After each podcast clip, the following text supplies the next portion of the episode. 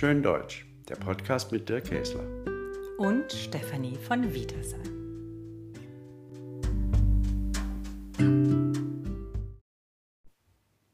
Als vierten Gast in unserem Podcast begrüßen wir heute Thomas Gust, bei dem wir in seinem Berliner Arbeitsstudio zu Gast sein dürfen. Hallo, lieber Thomas.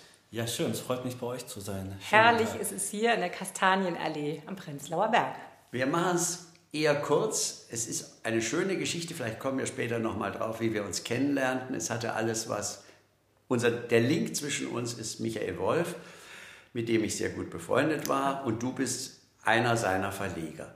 Und es gab eine Ausstellung hier in der Orania in Berlin, auf der war ich. Dort haben wir uns kennengelernt und kurz danach habt ihr auch noch rein zufällig meine Co-Autorin kennengelernt. Genau, deswegen sitzen wir heute hier und unterhalten uns über deutsche Fotografie, ob es so etwas überhaupt gibt, wie deutsche Fotografie, Fotografie in Deutschland wahrgenommen wird als Kunstform und im Ausland der Blick auf deutsche Fotografen ist. Und deswegen wollen wir heute über Fotografie, aber natürlich auch über dich und uns reden.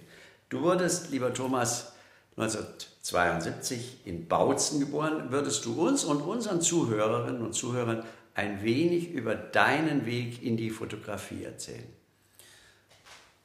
Die kurze oder die lange Version? die kurze Version. Wir können ja, ja Erstmal die kurze. Okay, ähm, ich bin tatsächlich 1989 nach Berlin gezogen von Bautzen.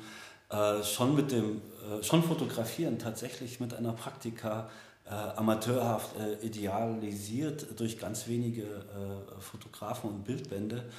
Und äh, bin dann über viele Umwege tatsächlich auch deutlich später äh, mit einer Galerie zusammen als Fotograf in Erscheinung getreten.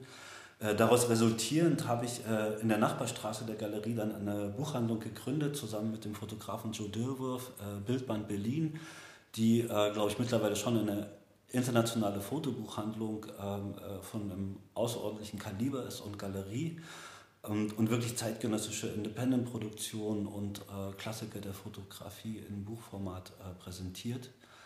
Natürlich immer gemessen an dem Rahmen, dass es ein Nischenprodukt ist. Aber das heißt, dass du selber gar nicht so viel fotografiert hast selber. Ja, doch, eigentlich schon viel, aber abnehmend mit der äh, Anzahl der verschiedenen neuen Tätigkeitsfelder äh, wird es tatsächlich weniger. Das heißt, du bist Verleger, du verstehst dich auch als Galerist? Genau. Ähm, also wenn man jetzt so in der Biografie bleibt, äh, eigentlich äh, ist durch die Buchhandlung äh, natürlich der Wunsch entstanden, selber äh, Bücher zu verlegen mit dem Archiv eines äh, sowjetischen Frontfotografen, was 2016 in Moskau entdeckt wurde, über die letzten Kriegstage in Berlin, äh, war es klar, wir sollten dieses Buch machen. Das gehört den Menschen, die sind so, äh, sind so ja, faszinierende, großartig fotografierte Dokumentationen äh, aus einer Zeit, wo es kaum Dokumentationen gibt, äh, vom Kriegsende und Neuanfang in Berlin 1945. Das und war die Ausstellung, die auch im Willy Brandt-Haus Genau, war. später. Mhm. Und äh, da hatte ich gerade Anna Druger äh, kennengelernt. Wir sind zusammengekommen äh, in der Fotobuchhandlung von Hannes Wanderer, einem Kollegen 25 Books, der ja auch mit Michael Wolf viele Bücher gemacht Pepperoni. hat. Pepperoni Books, genau. Anna Druger äh, hat ja auch Tokyo Compression, das berühmteste Buch von Michael Wolf, für Pepperoni Books designt. Äh, ich wusste schon, was sie macht. Und, äh, Man muss dazu sagen, Michael Wolf, der große verstorbene Fotograf, war ein sehr Fotograf, enger ja. Freund meines Co-Autors Dirk genau. Kiesler. Darauf kommen wir vielleicht später nochmal zurück. Genau. Ähm, und dann haben wir relativ sofort eigentlich äh, verliebt und hyperaktiv den Verlag gegründet, um dieses Buch zu veröffentlichen. Äh, Ihr wart ineinander verliebt und in das Metier verliebt. Eine in das Metier. Und ich habe ihr gesagt, lass uns dieses Buch veröffentlichen. Das ist eine einmalige Geschichte, das ist unsere Geschichte. Und äh, sie hat es sofort verstanden ähm, und wir haben es in zwei Monaten rausgehauen und das war auf der Frankfurter Buchmesse. Und dafür braucht man eigentlich nur einen Verlagsnamen, damit das so richtig seinen Stil hat. Und das hat, war die Gründung unseres Verlages. Mhm. Ähm, und äh, am 10. September haben wir in Berlin diesen Jahres eine Galerie eröffnet. Insofern äh, in der Oranienburger Straße, in einer ganz ja auch äh, historischen und kunsthistorischen Berliner Gegend äh, mit äh, Fotografien von Michael Weseli, wo wir einen Ort haben, äh, was eigentlich der nächst, nächste logische Schritt, Schritt, ist, wo wir Menschen treffen. Äh, sie können unsere Bücher sehen. Wir vertreten natürlich die Künstler, mit denen wir Bücher machen, auch andere Fotografen, zeigen Fotografen, die uns interessieren. Ähm, das ist so eigentlich so der aktuelle Stand der Dinge. Super In unserem Buch haben wir ja ein ganzes Kapitel über deutsche Fotografie gemacht. Vielleicht machen wir hier eine kleine Pause und reden dann über deutsche Fotografie.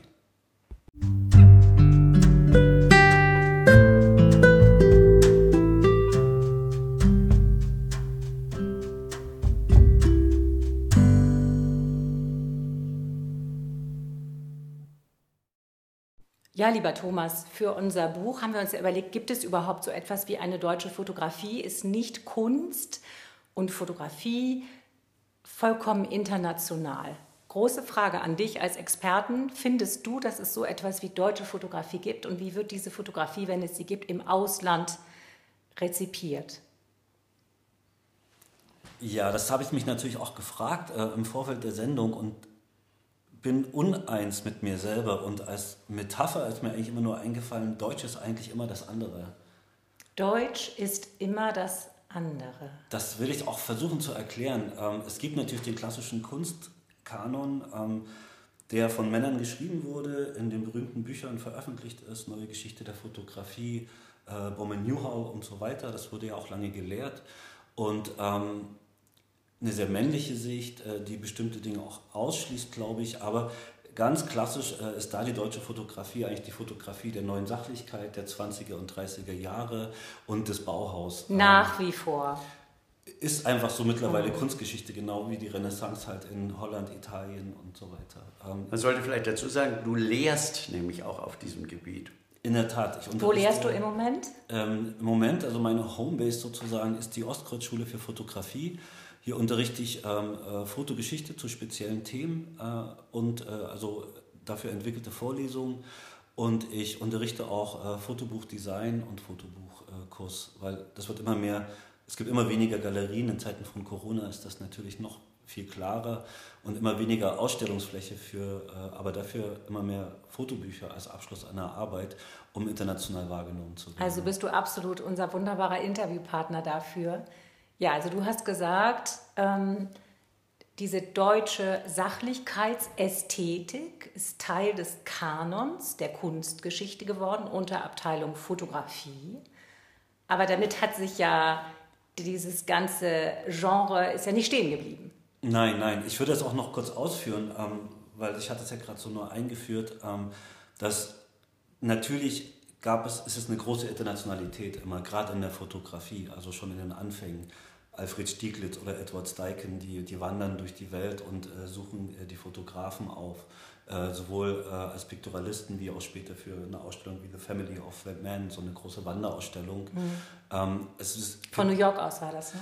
Äh, Edward Steichen war damals mhm. noch genau der Direktor mhm. des äh, Department of Photography im MoMA und hat nach 1945 diese große Ausstellung mit Fotografen von allen Ländern und Kontinenten zusammengestellt in so einem humanistischen Ansatz, mhm. wie er auch von Magnum kam. Aber rückblickend nochmal auf die 20er, 30er, ähm, ist es auch so gewesen, dass natürlich Bauhaus international war, dass Fotografen aus der Tschechischen Republik oder aus äh, Frankreich am Bauhaus waren und die Idee des Bauhaus äh, an anderen Orten weitergeführt haben. Und es gibt diese drei großen Säulenheiligen natürlich, äh, äh August Sander mit Menschen des 20. Jahrhunderts, äh, Renga Patsch, den ich als den wichtigsten heute empfinde, aufgrund seines Einflusses, der Ruhrgebietsfotograf, aufgrund seines Einflusses auf Walker Evans, auf Berenice Abbott äh, und als dritten äh, Bloßfeld äh, mit seinen berühmten Pflanzenbildern, die ursprünglich aber nur Vorlagen für Studenten waren, die daraus eigentlich äh, äh, äh, bildhauerisch Pflanzenarbeiten machen sollten im Naturalismus nach der Kaiserzeit. Das Verblüffende aber ist, dass diese bis heute wieder immer wieder neu aufgelegten Bilder ähm, so nicht nur das Deutsche sind, sondern auch komischerweise die stillsten drei Fotobücher äh, der, der, der neuen Sachlichkeit. Also eine Zeit der Modernismus, der schnell war, der voller Bewegung war, Doppelbelichtung, Beschleunigung, äh, egal ob das Brasei oder Moivert waren. Und diese Bücher, diese erstarrten Pflanzenbilder äh, der erstarrten Menschen äh, der verschiedenen Gesellschaftsschichten bei Sander und diese eingefrorenen Bilder von äh, Renga Patsch in äh, Die Welt ist schön sind die drei erfolgreichsten Bücher der Zeit. Und die bis heute immer noch verlegt werden, weil sie eine große Stille haben und eine, eine, eine größere Gültigkeit. Als Würdest du denn sagen, das ist auch heute deutsche Fotografie, das ist jetzt sehr historisch? Ja, ich würde weitergehen und äh, ähm, ich würde ähm, mich gern noch äh, an, in dieser Zeitspanne halten. Wir kommen auf mhm. wirklich auf den Versuch, das aufzulösen. Es gibt natürlich diese große Zäsur mit den Nazis, das darf man mhm. echt nicht vergessen. Wenn ich in Frankreich in eine Buchhandlung gehe, in eine ganz normale Buchhandlung, da finde ich da äh, äh, Bücher von äh, Donois, von Brassai, von äh, äh, natürlich Cartier-Bresson. Und äh, das ist halt Teil ihrer äh, Geschichte, wie bei uns halt Goethe und Schiller. Ähm, wenn ich in Deutschland in eine Buchhandlung gehe, Thalia oder so, mhm. äh, die schaffen gerade ihre Kunstabteilung ab. Ähm, also da gibt es bald keine Kunstbände mehr an sich. Und wenn, dann gab es da vorher vielleicht äh, Helmut Newton und Picasso. Ähm, so. Und äh, ich glaube, das hat sehr viel damit zu tun, dass es diese weiße Stelle, dieses Loch gibt diesen Riss, der da durchgeht, äh, so ein Bruch ähm, auch mit der Moderne, das verlagert sich nach Paris, nach Amerika nach 1945. Und es kommt auch wirklich als Auswirkung auf den Krieg dann natürlich Magnum und auch mit der subjektiven Fotografie, eine Fotografie, die in allen Ländern praktiziert wird. Also es gibt dann diese deutsche Fotografie eigentlich nicht. Ähm, Was ist mit den Bechers zum Beispiel, die dann kommt? kommt. kommt das kommt jetzt das erst kommt noch. Jetzt und subjektive Fotografie ist natürlich Steinert. Ist Steinert, Otto Steinert, wobei dann wir Michael Wolf wären. Eben. Äh, genau. Über den reden wir aber dann nochmal. Genau, aber die subjektive Fotografie ist natürlich eine Fotografie, die der Frage äh, dieser ganzen Nazizeit ausweicht, äh, in diesen anderen Bereich geht. Und Otto Steinert, der erst in Saarbrücken und dann äh, in äh, Essen die Volkwang-Schule leitet, ähm, äh, ein Nazi, das muss man ja schon festhalten. Ein Medizinoffizier im Zweiten Weltkrieg. Genau. Offiziell. Genau. Ja, ja. Aber auch in seiner Haltung, in seinem Duktus ja. ist er natürlich ein ganz, äh, ja, ja, irgendwie auch verhärteter Mensch gewesen. Autoritärer Knochen. Sehr autoritäre Person. Ähm, ich weiß nicht, ähm, ich habe mittlerweile gelernt mit vielen Veröffentlichungen, dass es so viele Graustufen gibt in Biografien. Mhm. Und äh, von Ernst Jünger bis äh, äh ja, Christoph Strömholm muss man immer gucken, was in welchem Leben passiert ist. Was würdest du denn sagen, wie nach dem Bruch der Nazizeit dann wieder eine deutsche Fotografie entsteht und wie sieht die aus? Ja, ich glaube tatsächlich wirklich mit dem, äh, wie schon äh, eingeführten Becherschule. Also die, äh, die deutsche Fotografie die entsteht kurz, nicht in kannst Deutschland. Kannst du diese Becherschule kurz beschreiben für unsere Hörerinnen und Hörer, ja, die ja, nicht ja. so im Thema sind wie wir drei jetzt, vor allem du?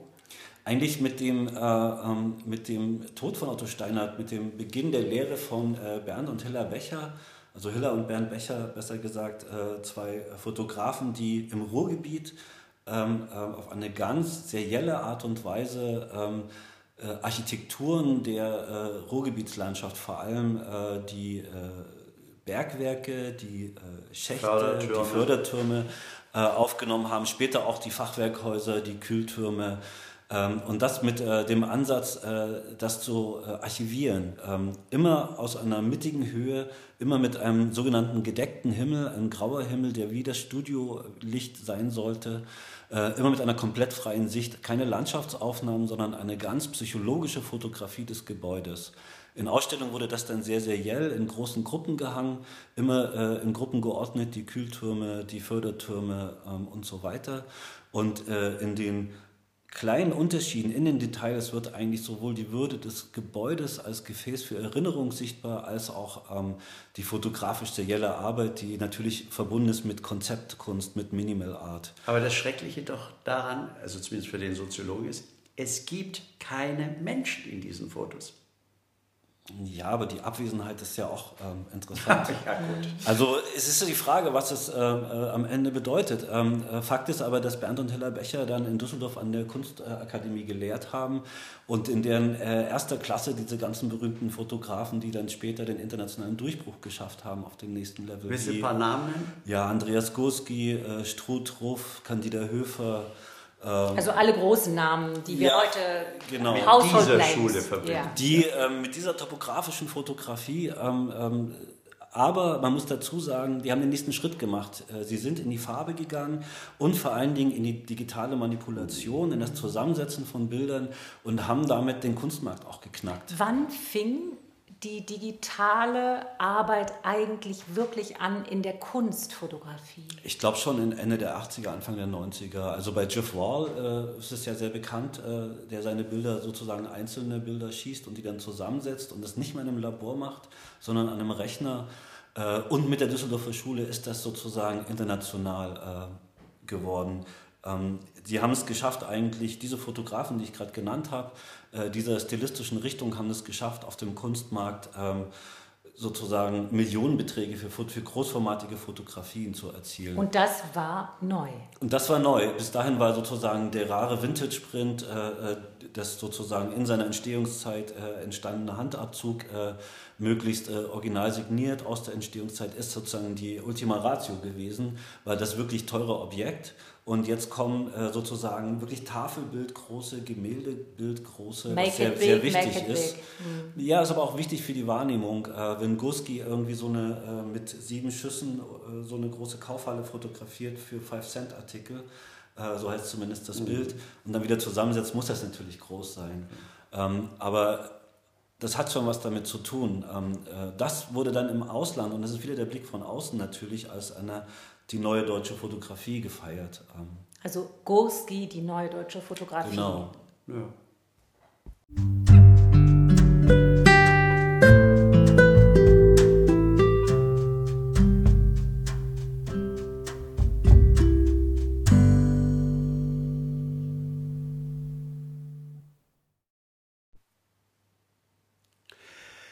Lieber Thomas, nachdem wir jetzt viel über die Düsseldorfer Becherschule gelernt haben, erzählst du uns auch ein bisschen was über die andere, nämlich Essen und Heinstein, äh, Steinert Geschichte? Genau, äh, die subjektive Fotografie. Es gibt ja diesen Gründungsmythos äh, in Saarbrücken noch, äh, wo Otto Steinert sozusagen seine Gruppe Fotoform gründet, mit Hayek Halke, dem Fotografen, mit Christos Trömholm unter einem Pseudonym und eigentlich ist diese Fotografie aber viel vielschichtiger. Es geht sehr viel um Bewegung, äh, um entfesselte Bewegung, um Form, freie Form in der Fotografie. Sehr schwarz-weiß, äh, oft sehr körnig. Ähm, Doppelbelichtung natürlich auch, wie wir sie von Hayek Halke kennen, der auch gerade wiederentdeckt wird, so ein Stück weit. Und das ist eigentlich so eine gültige Schule, die ich aber auch in Paris oder international sehe. Man darf sich die Fotolandschaft, äh, ist wirklich, äh, Fotografen nehmen die Dinge auch über Fotobücher natürlich auf und äh, tragen sie, vermischen sie mit ihrem eigenen Werk. Ähm, es gab äh, in den 30er Jahren die großen Zentren Paris, Berlin und Prag mit um die 1000 illustrierten Zeitungen, äh, mit großen Verlagen, die ähm, äh, fotoredakteurische Fotografen beschäftigt haben. Also Redaktionen hatten für viele Fotografen. Man kennt das aus Paris, dieser, dieser Puls der großen Namen und in Berlin genauso.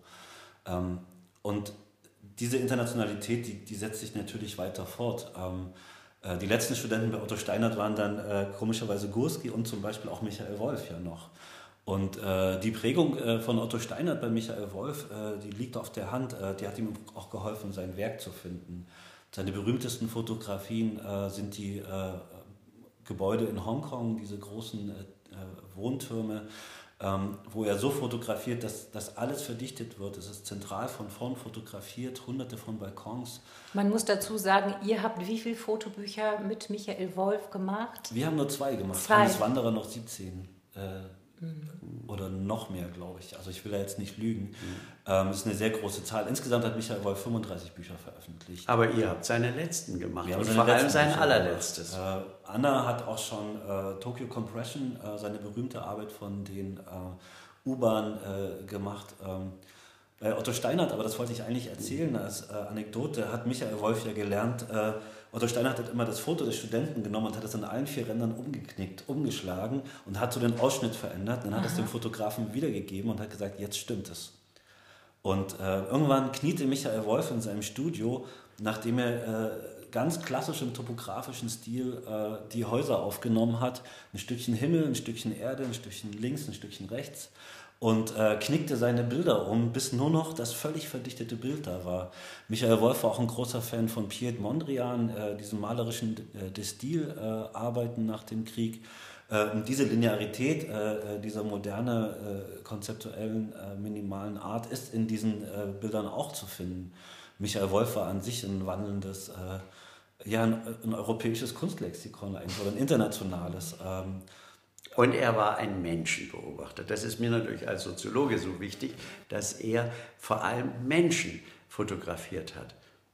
Willst du dazu was sagen? Weil das ist ja, deswegen habe ich das ja vorhin auch nochmal betont, Ja, bei der Düsseldorfer Schule gibt es keine Menschen. Candida Höfer kriegt einen Anfall, wenn da ein Mensch ihr ins Bild läuft. Ja, das war am Anfang ja nicht so. Ihre erste Serie Türken in Deutschland sind unglaublich gute Farbporträts von äh, äh Arbeit, äh, Gastarbeiterfamilien in Deutschland. Die muss man sich echt angucken.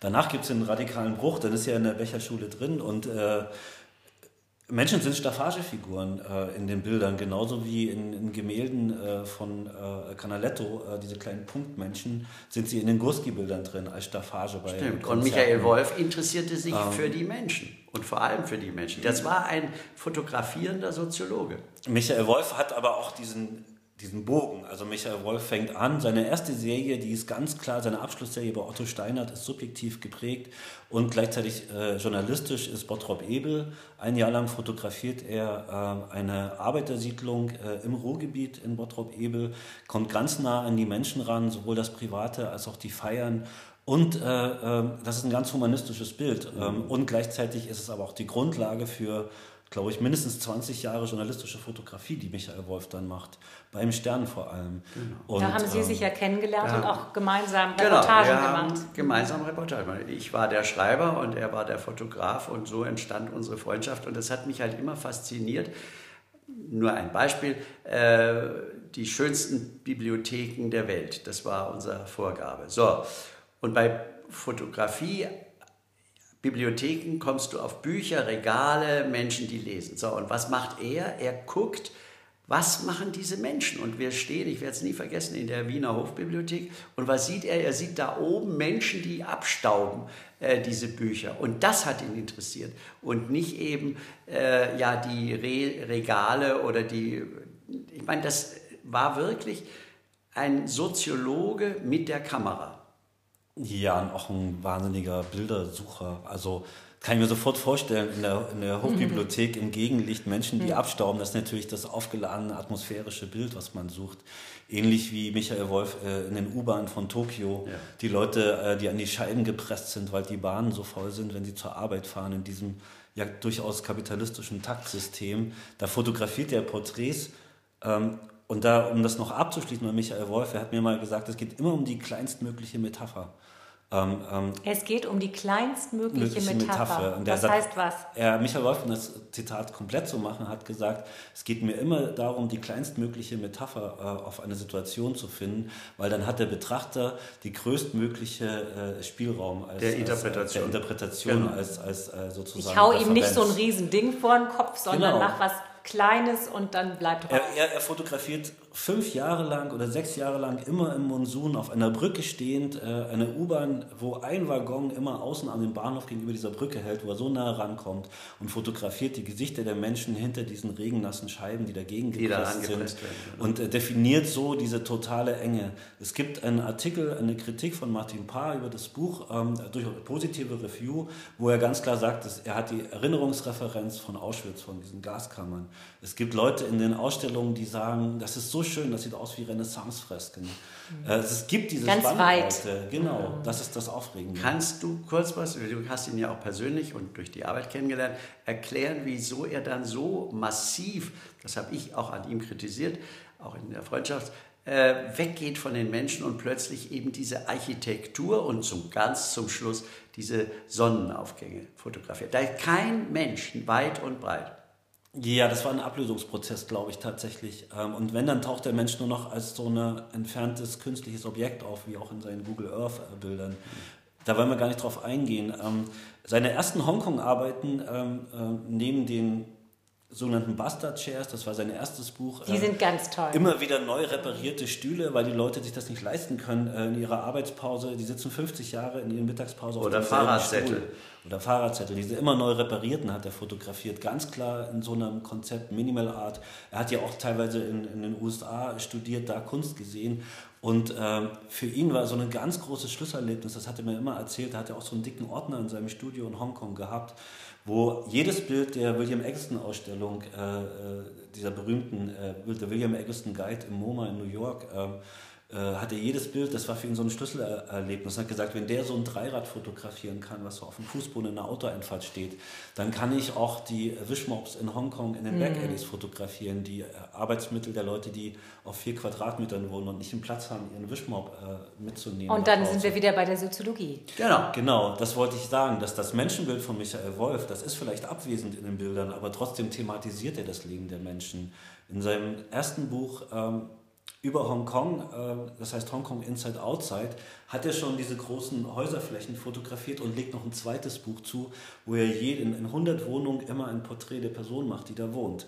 Also da ist er noch beim Stern eigentlich ein Stück weit und da löst das dann immer weiter auf, der Mensch verschwindet und damit passt er sich aber den Museen an und geht natürlich in die Kunstgeschichte und den Kunstmarkt ein. Okay.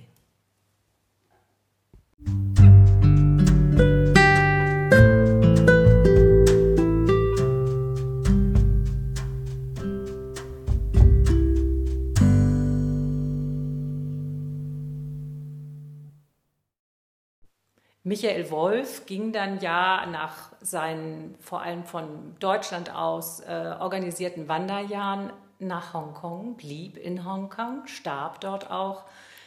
Was würdest du sagen, lieber Thomas, wo war seine Heimat als deutscher Fotograf? Hatte er sowas wie eine Heimat? Ich glaube nicht. Seit ich Michael Wolf kennengelernt habe, war seine Heimat Hongkong. Das war der Ort, an dem er arbeiten und leben wollte die Dynamik und der Puls, das war sein, äh, wie er auch gearbeitet hat. Er war ja ein sehr ruheloser äh, Fotograf. Glaubst du, dass für Fotografen, in dem Fall wir sprechen über deutsche Fotografie, so etwas wie das Konzept einer Heimat überhaupt wirklich wichtig ist oder gar nicht? Brauchen die so eine Art Zuhause oder ist deren Zuhause, deren Heimat die Fotografie und ihre Arbeit? Das ist äh, glaube ich, nicht so leicht zu beantworten. Ich denke, wenn wir noch bei Michael Wolf bleiben, dass das beides war. Er hat, glaube ich, das, seine, seine Empathie für die Menschen ähm, äh, ist in einem künstlerischen Prozess umgewandelt worden und er wird als deutscher Fotograf wahrgenommen, ähm, aber für die Leute in Hongkong ist er ein Hongkong-Fotograf. Er wird auf der Straße, es gab immer die Leute, die haben Autogramme, äh, die Reinigungskräfte in den Backalleys haben beim, Fotografierten, beim Fotografieren angehalten.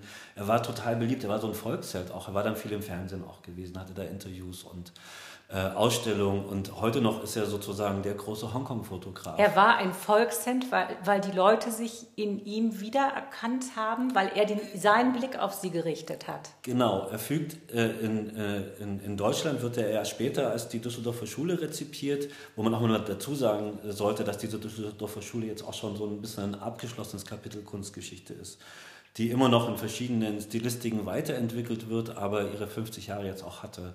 Michael Wolf hat eigentlich noch was Neues dazu gebracht, nämlich so eine ganz klare soziale Komponente mit seinen äh, Arbeitsgegenständen, äh, die er in den Backalleys fotografiert hat, diesen Balletten aus Wischmops und Gummihandschuhen und äh, Tüchern. Und naja, Michael, und denk auch an Vanishing China. Ich meine, er hat genau. dokumentiert, was verschwindet in der Volksrepublik. Mhm, mhm, genau, Michael Wolf ist, ist sowohl im Archivar, er hat immer gesagt, er will einen Rekord von Hongkong machen.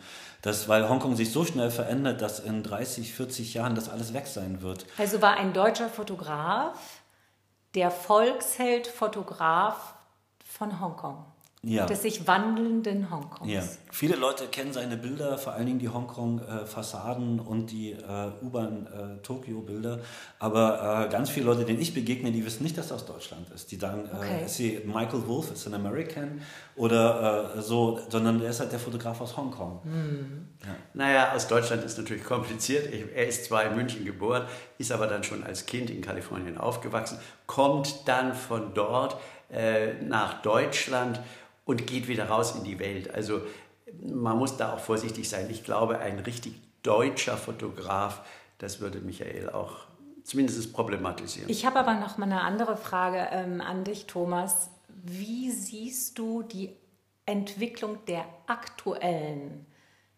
deutschen Fotografie oder der Fotografie in Deutschland? Also wir, wir denken, wenn wir uns mit Fotografie beschäftigen, an die Essener Schule, die Düsseldorfer, jetzt haben wir über Michael Wolf gesprochen, mhm. Gurski, Candida Höfer. Was siehst du noch alles da kräuchen und fleuchen heute und rauskommen? Heute. Mhm. Ja, es ist, glaube ich, also was ich wahrnehme, auch in meinem Unterricht, ich unterrichte ja ähm, und ähm, arbeite sehr viel mit Studenten zusammen. Und ich glaube, es gibt nur noch eine ganz internationale Wahrnehmung ähm, von Fotografen. Es ist ja mittlerweile einfach so, dass wenn jemand in Argentinien eine gute Serie oder ein Fotobuch veröffentlicht, dann sehe ich das am nächsten Tag äh, bei Instagram oder bei Facebook. Ähm, äh, viel eher, als dass sie in zwölf Jahren ihre erste Ausstellung äh, in, in, Berlin, im CO Berlin hat, in der mhm. ersten Etage oder so. Das, äh, das verschiebt sich was. Früher hatten Fotografen drei Bücher im Jahr und zwei Ausstellungen in der Light Gallery und die restliche Zeit waren sie mit ihrer Serie beschäftigt. Haben sich die Themen geändert? Ich glaube, äh, dass, dass sich das auf jeden Fall geändert hat. Ich denke, dass äh, Fotografie per se politischer wird, politischer werden muss dass das aber auch ein Problem darstellt, weil jede Landschaft heutzutage, wenn sie nicht politisch ist, ist die Frage, kann man das überhaupt verlegen? Ähm, äh, wie viele, äh, Was ist eine politische Landschaft? Ist das eine Landschaft, die gezeichnet ist durch Krieg oder durch Umweltzerstörung? Das ist die Frage, natürlich. Äh, oder eine Landschaft, in der irgendwann ein Genozid stattgefunden hat oder die früher Tatorte waren. Ähm, es gibt ich sehe selten, also es gibt nicht mehr wie im Piktoralismus oder irgendwann früher das Interesse, einen Baum zu fotografieren, weil er schön ist. Und vielleicht gibt es das noch. Oder weil ich eine neue Art habe, diesen Baum darzustellen? Genau, das ist die Frage. Ich glaube, ähm, das ist natürlich auch eine von vielen Möglichkeiten. Es gibt auch sehr viele Fotografen, die abstrakt arbeiten, die Fotografie nur über die äh, Referenz von Fotografie äh, in, in, in, ihre Arbeit einführen, äh, die mit sehr viel Archivmaterial arbeiten. Das fächert sich natürlich äh, in uns Endliche äh, auf. Also, und es hält nie an, es hält nie still. Ich äh, denke, dass es heute viel mehr auch dem Einzelnen um eine internationale Wahrnehmung geht und das ist auch viel mehr so. Ähm, auch durch Social-Media-Kanäle. Genau, aber es gibt noch eine große Barriere natürlich zwischen den USA und zwischen Europa, wie es sie eigentlich immer gab. Warum? Ähm, aufgrund der Entfernung. Äh, Zollgebühren, dem Ozean, dem Verschicken von Büchern. Ähm, ein Fotobuch, was hier für 40 Euro erscheint, äh, mit Shipping kostet in den USA 95 Dollar. Und das können ja auch nur bestimmte Leute leisten, einfach. In dem Zusammenhang habe ich äh, noch eine andere Frage an dich. Und zwar, wenn wir jetzt an den Markt für ähm, Kunstfotografie denken, ähm, ich habe den Eindruck, dass der Stellenwert von Kunstfotografie in Deutschland nicht so hoch ist wie in anderen Ländern wie vielleicht in Frankreich oder in den USA? Oder täusche ich mich? Das da? täuscht, denke ich wirklich. Also ich glaube, dass mhm. es ähm, in Deutschland eine extrem hohe Dichte an äh, Independent-Verlagen und an äh, äh, Sammlern und Buchkäufern genau in diese, äh, mit dieser Nische gibt. Ähm, also deutlich mehr als jetzt in Italien oder Frankreich. In ist ja gut für euch als Verleger. Ja, durchaus. Ähm, allerdings ist auch immer die Frage natürlich, was für Bücher man veröffentlicht in welchem Kontext man stattfindet. Ähm, je mehr man sich vielleicht in so eine alternative, politischere oder auch jetzt vom Design her nicht so offensichtliche Buchhaltung äh, begibt, desto schwieriger wird natürlich, das ein Buch zu verkaufen. Vielleicht nochmal zurückführend, äh, äh, weil wir über was ist deutsche Fotografie heute reden. Es gibt ja so Beispiele, ähm, jetzt ähm, Studenten an der Ostkreuzschule, wie zum Beispiel Johanna Maria Fritz, die dann irgendwann schon mit 20, äh, 21 anfängt, auf der Welt Zirkus äh, Leute zu fotografieren, weil sie Zirkus mag, weil das ihre große Serie wird, verkauft jetzt auf der Foto Basel großformatige Bilder von ähm, über eine Berliner Galerie äh, von äh, Leuten auf Stelzen, Zirkusleute in Afghanistan, während die äh, IS da reingeht. So irre Bilder und ähm, die ist wahnsinnig fleißig, arbeitet die ganze Zeit. Ist eine Berliner Fotografin, aber sie sieht sich in einem ganz internationalen Kosmos. Sie fotografiert in Krisen- und Kriegsgebieten als Journalistin und parallel dazu arbeitet sie eigene äh, künstlerische, fotografische Serien aus. Ist für mich so ein gutes Beispiel, weil sie gerade auch so ähm, ja, bekannt wird. Ich denke, es ist schwierig. Heute in der deutschen Fotografie wird es, sehe ich so nicht, dass es die gibt. Es gibt Schwerpunkte, an denen unterrichtet wird. Aber die Fotografen werden im internationalen Netz wahrgenommen und wollen sich in dem auch präsentieren. Also international und mhm. politisch engagiert, oft ja. auch.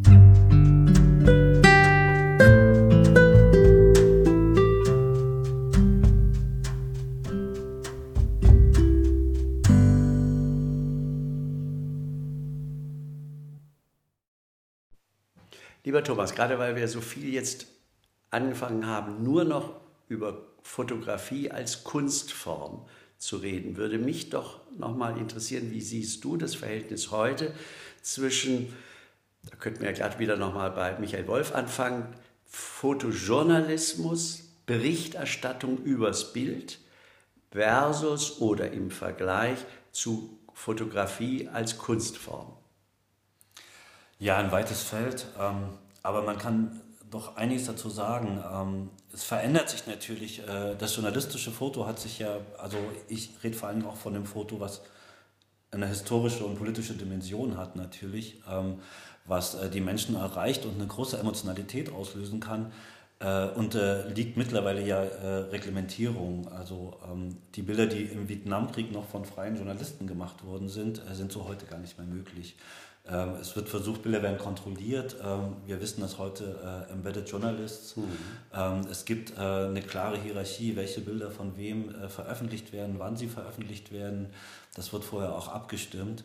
Und ähm, ja, über den Krieg in Syrien zum Beispiel hat man über Facebook, äh, wenn man sich syrische Profile angeguckt hat, mehr erfahren. Da sind mhm. Bücher drüber verlegt worden äh, mit Titeln wie äh, äh Out of Syria into Facebook, äh, wo ähm, so ein größeres, realistisches Bild von Leben von Menschen in Syrien während des Krieges dargestellt werden konnte, als von den Journalisten, die zugelassen waren, die nur bestimmte Gebiete und bestimmte Aufnahmen machen durften. Ähm, das hat sich ganz sehr verschoben mit der Digitalisierung. Gleichzeitig ist äh, unser Vertrauen in dem Bild, in dem journalistischen Bild immer mehr aufgeweicht. Ähm, obwohl es ja klar ist, dass mit der Erfindung der Fotografie ist das manipulierte Bild erfunden worden. Die Massenmorde der Kommunaden an unschuldigen Priestern in Paris äh, waren die ersten berühmten Fotofälschungen.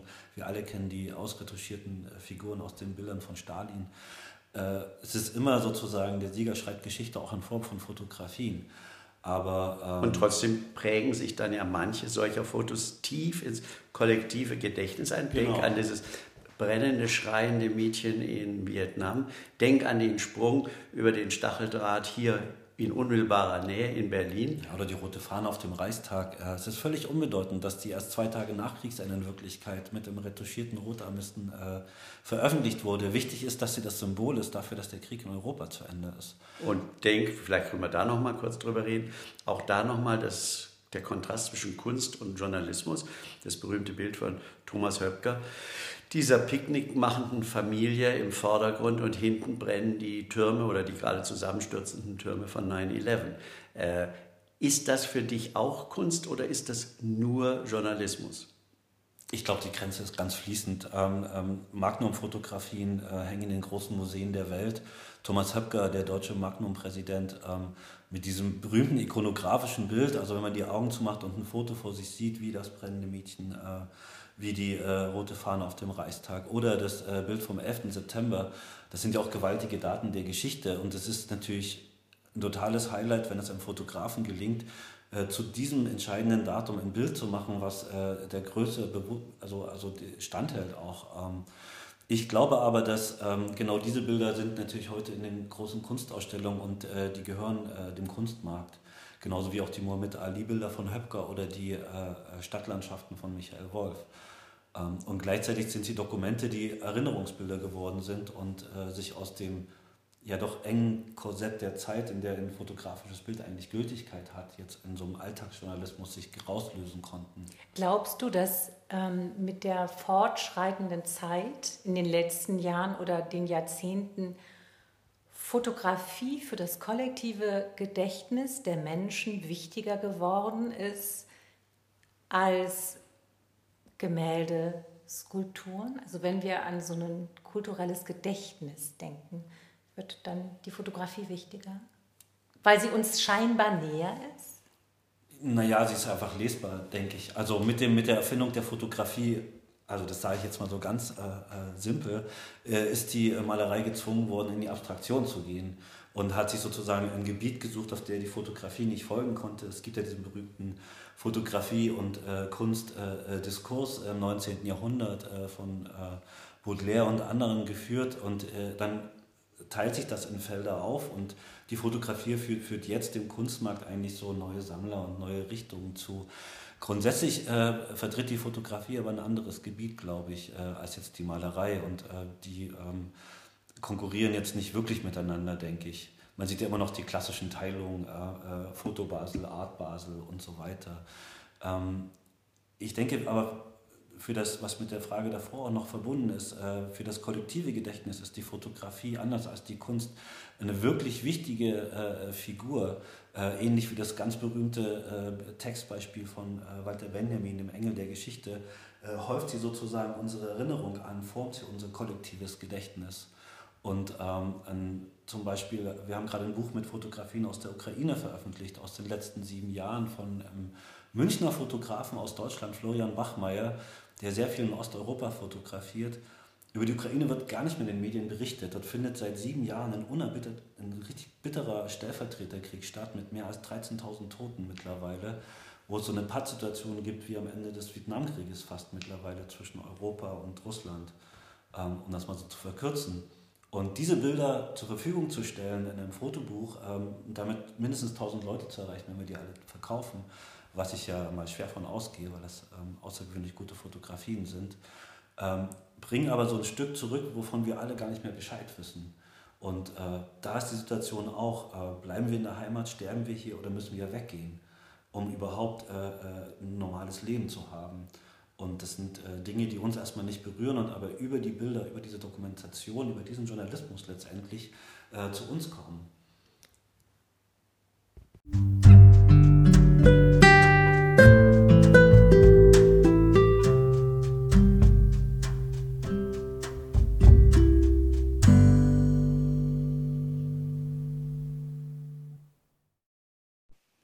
Hast eben, lieber Thomas, den Begriff Heimat angesprochen. Inwieweit ist dieses Thema, das ja subkutan auch unser Buch immer wieder befeuert hat in den einzelnen Kapiteln, wichtig in deinem eigenen Leben und in der Arbeit der ganzen Fotografen, die du betreust?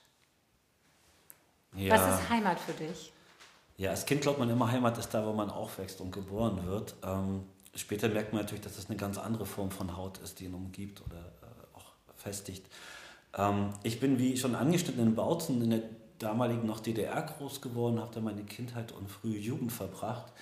Und ähm, das ist natürlich jetzt so ein, so ein, so ein äh, Gebilde, was ja auch nicht mehr da ist. Ähm, ich habe im Vorfeld äh, über die äh, deutsche Fotografie nachgedacht, was ist mit der DDR-Fotografie in diesem Reservat DDR, äh, mit dieser ganz sublimen Form äh, so zu gucken, wie weit kann ich mir eine Grenzüberschreitung leisten, im Wissen, dass Dinge nicht veröffentlicht werden können. Also auch die, wieder ähm, die, die, politische Komponente. Genau, ähm, aber um nochmal beim Begriff Heimat zu bleiben, ähm, ich glaube, Heimat ist auch eine Utopie, also für einen Künstler, für einen Fotografen. Man muss ja sowieso aus, aus Bautzen weggehen nach Berlin, wenn irgendwas passieren soll im Leben. Und dann andere gehen dann vielleicht nach New York oder äh, sonst. Äh, Hongkong. Hongkong, ja, natürlich. Ähm, ich habe da ein ganz konkretes, ich erzähle das jetzt einfach noch, äh, weil es so eine schöne Gerne. Geschichte ist, so ein kleines äh, äh, Erweckungserlebnis gehabt ähm, mit, äh, ich glaube, 16 Jahren oder 17, äh, kurz nach der Wende. Ähm, habe ich noch mein, obwohl ich schon in Berlin gewohnt habe, dann meinen Zivildienst doch in Bautzen äh, abgehalten und bin da in der, in der evangelischen Kirchgemeinde gearbeitet.